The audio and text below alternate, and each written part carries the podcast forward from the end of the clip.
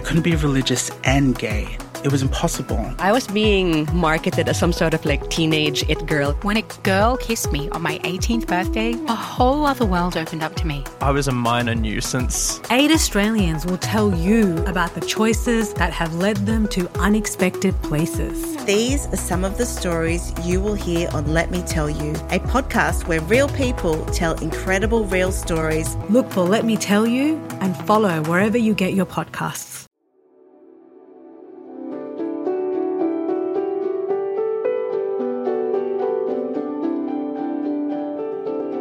This is Great Minds, a podcast to help you find a little bit of calm in your day.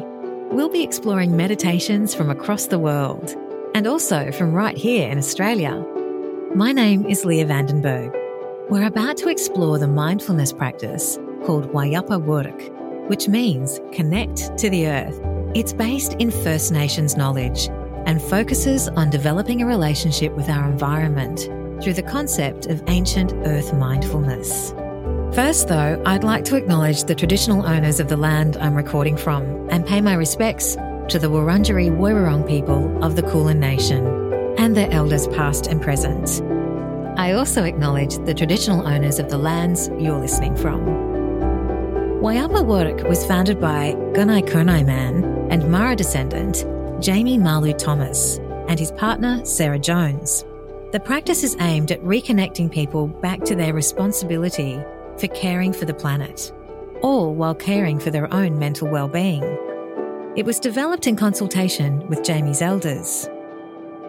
There is now a growing number of certified Wayapa practitioners who come from all walks of life, who want to share the wisdom of the First Peoples of Australia and their connection to the earth. Jamie is now going to guide you through a special meditation, taking you back into the ancient times on this land as well as his own places of significance on country.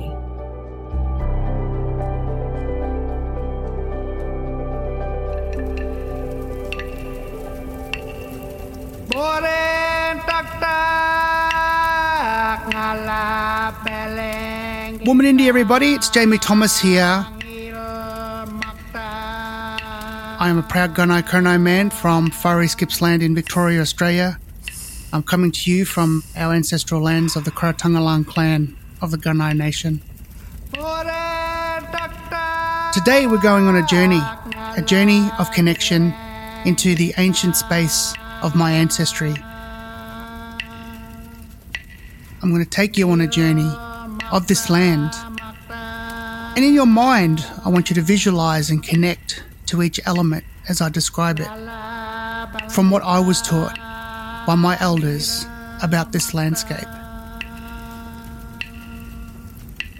I want you to come with me on a journey of my special place of connectivity, of this journey of Wayapa.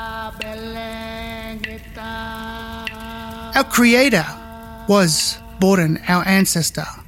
He was the pelican, a big bird that lives in the waterways came on a great canoe. When he got out of the water, he put his canoe on his head, and as he walked, he heard a tapping sound. Tap, tap, tap. He turned the canoe over, it was Tuck, the musk-duck. They become the great, great, great, great, great, great grandparents of the Gunai people of this land. The sun plays an important part of our culture. Each day here, half an hour before the sun rises, Kuak the kookaburra starts laughing, lighting that fire. That fire becomes the sun. As that fire grows stronger and bigger, moves across the sky, and then in the afternoon, they let that fire, that sun, go out. When that sun disappears and the last embers go out as it falls in the west, those kookaburras call out again as that sun sets in the west.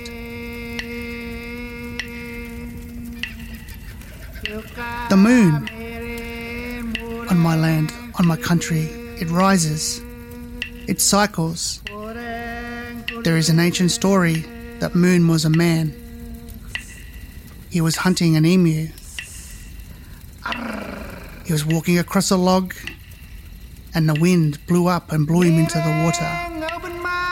His spirit left his body and became the moon.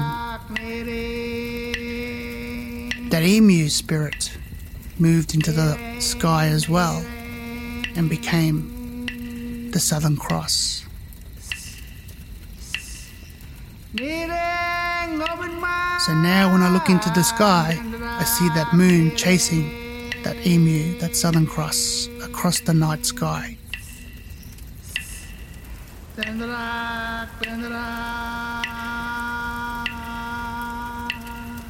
want you to focus on an ocean, the bluest of oceans that borders our land.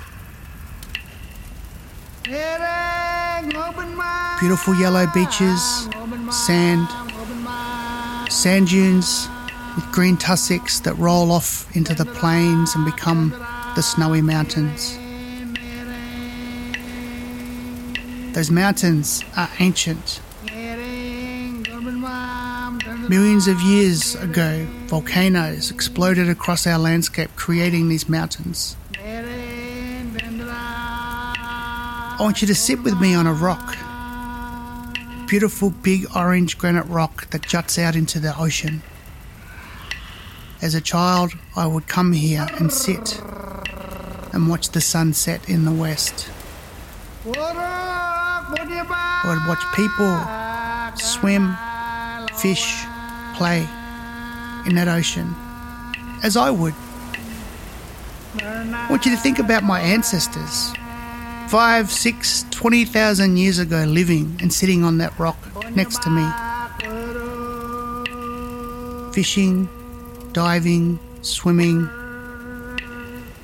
playing in that beautiful ocean. Collecting that food, that abalone, those crabs, those salmon. As we sit on this rock, I want you to look with me to the west and watch a storm rolling in, that blue sky moving off as the clouds roll in. First, the clouds are light, and they become darker and darker. The atmosphere becomes electric as the lightning strikes, lighting up that dark sky watching it crisscross from one cloud to the other across the ocean. Then I want you to watch a lightning strike the ground, strike the sand, and then strike the grass. It starts a fire, but it's okay. My ancestors for thousands of years understood that lightning often brought fire. So they practiced cultural burns. Nice, slow, cool burns, just to reduce the fuel load in those forests, on those plains, on that beach. you to feel as we sit there and watch that fire trickle across the sand dunes, the rain start to move in.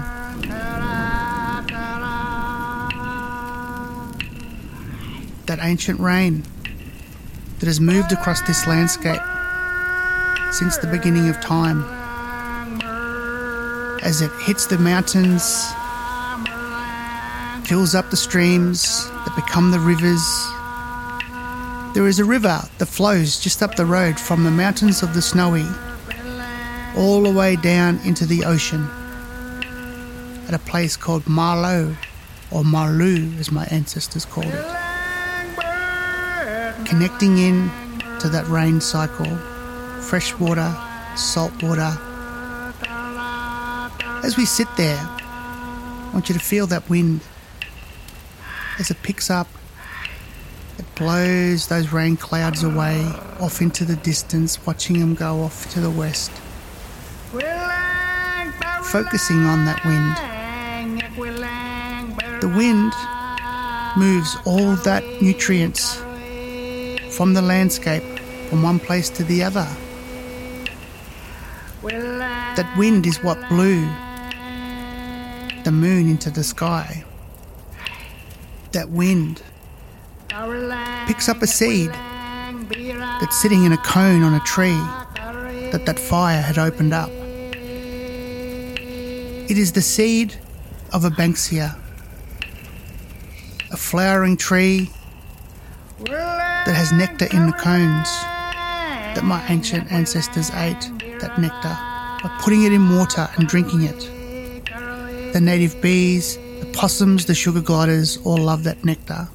That tree is a special tree. I want you to become one of those seeds of one of those banksias. It is shaped like a bird. It has wings. That wind picks it up and blows it from one spot to the other. I want you to become that seed as you nestle into the sand, into the soil of this ancient land. I want you to grow, become that tree that my ancestors used for making boomerangs, for making spears, bowls, that food from that tree. Honouring the energy of that tree. As you grow into a beautiful, big, ancient Banksia, there is a nest in the top. In that nest is the sea eagle. The sea eagle represents for me the air. It flies, it hunts in the water, catching those fish. It is the hunter of the air. It connects air and water and land. I want you to look off into the distance, in through the shrubs, and see a wallaby. This wallaby is a food source of my ancestors. When my ancestors hunted this wallaby, it was honoured. They took the right age, they took the right gender, so that they weren't upsetting the balance. That wallaby is a representation of respect, reciprocity, and looking after that food source.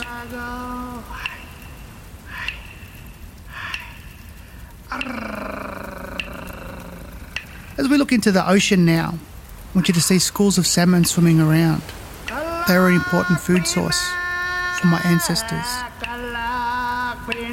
Looking off into the distance, I want you to see a pod of whales and dolphins moving as they migrate. They migrate on ancient pathways and songlines of travel. As we sit here, if we were to go back 5,000 years ago, watching my ancestors sitting beside us, talking and sharing stories about their daily events, sharing ancient stories of connectivity, ancient stories of seasons and cycles, the knowledge to live in this landscape for thousands and thousands and thousands of years. How those hunters using boomerangs to hunt the air animal, the ducks. How they use spears to hunt those wallabies and kangaroos on the land. How they hunted those salmon in the water with fish, spears, but also with nets that were made from the fibres of the grasses. My ancient ancestors who gathered the food from that area gathered the abalone, they gathered those banksias, they made those possum skin cloaks. All this ancient knowledge was passed on from one generation to the other. I want you to see a small child growing from a small baby, how the village raises this child as the hunters go off, as the gatherers move off, the elders stayed with these children. They told them the ancient stories of connectivity. They sat, they grew, they crawled, they walked, they run. They learned to swim. They learned to connect to the skills of the hunters and gatherers. They learnt to respect and have reciprocity for that environment, for all living things the trees, the animals that lived and flew in the air, on the land, and in the water. They had a relationship of honouring and respecting and creating a world in which this can be passed on to for generations to come. I feel a responsibility as a descendant of these people to connect to that knowledge, to connect to these seasons and cycles. But I also have a responsibility to share this connection with all people that travel through this land, connect them to the elements, connect them to the responsibilities of being an earth custodian as they move through this land and journey to other lands, to take this knowledge and responsibility with them, to look after, to care for the Mother Earth that we share, not just for now, but for descendants and generations to come. Thank you for joining me on this journey of my special place. I hope one day you can come and visit me and this country. And when you do, take only photos and leave only footprints.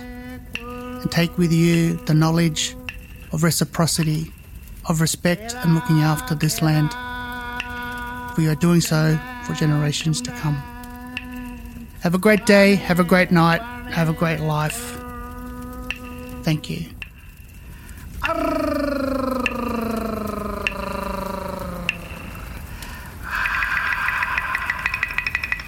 Bonyubak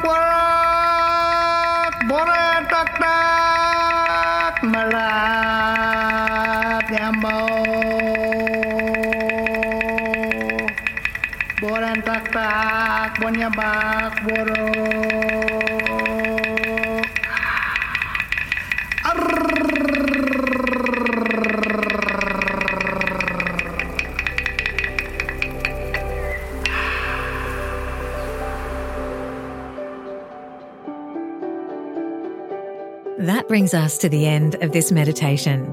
Thank you for listening to this Wayapa Wuurrk. You can read more about Wayapa Wuurrk at sbs.com.au slash great minds. For more episodes, follow Great Minds in your favourite podcast app. Up next, we'll be exploring the Japanese practice of forest bathing, or Shinrin Yoku. Great Minds is a podcast by SBS. It's hosted by me, Leah Vandenberg, and produced by Max Gosford, Rachel Sibley, and Caroline Gates. Thanks to our guide, Jamie Marlu Thomas, and Sarah Jones from Wayapa Wuurrk for their participation in this podcast.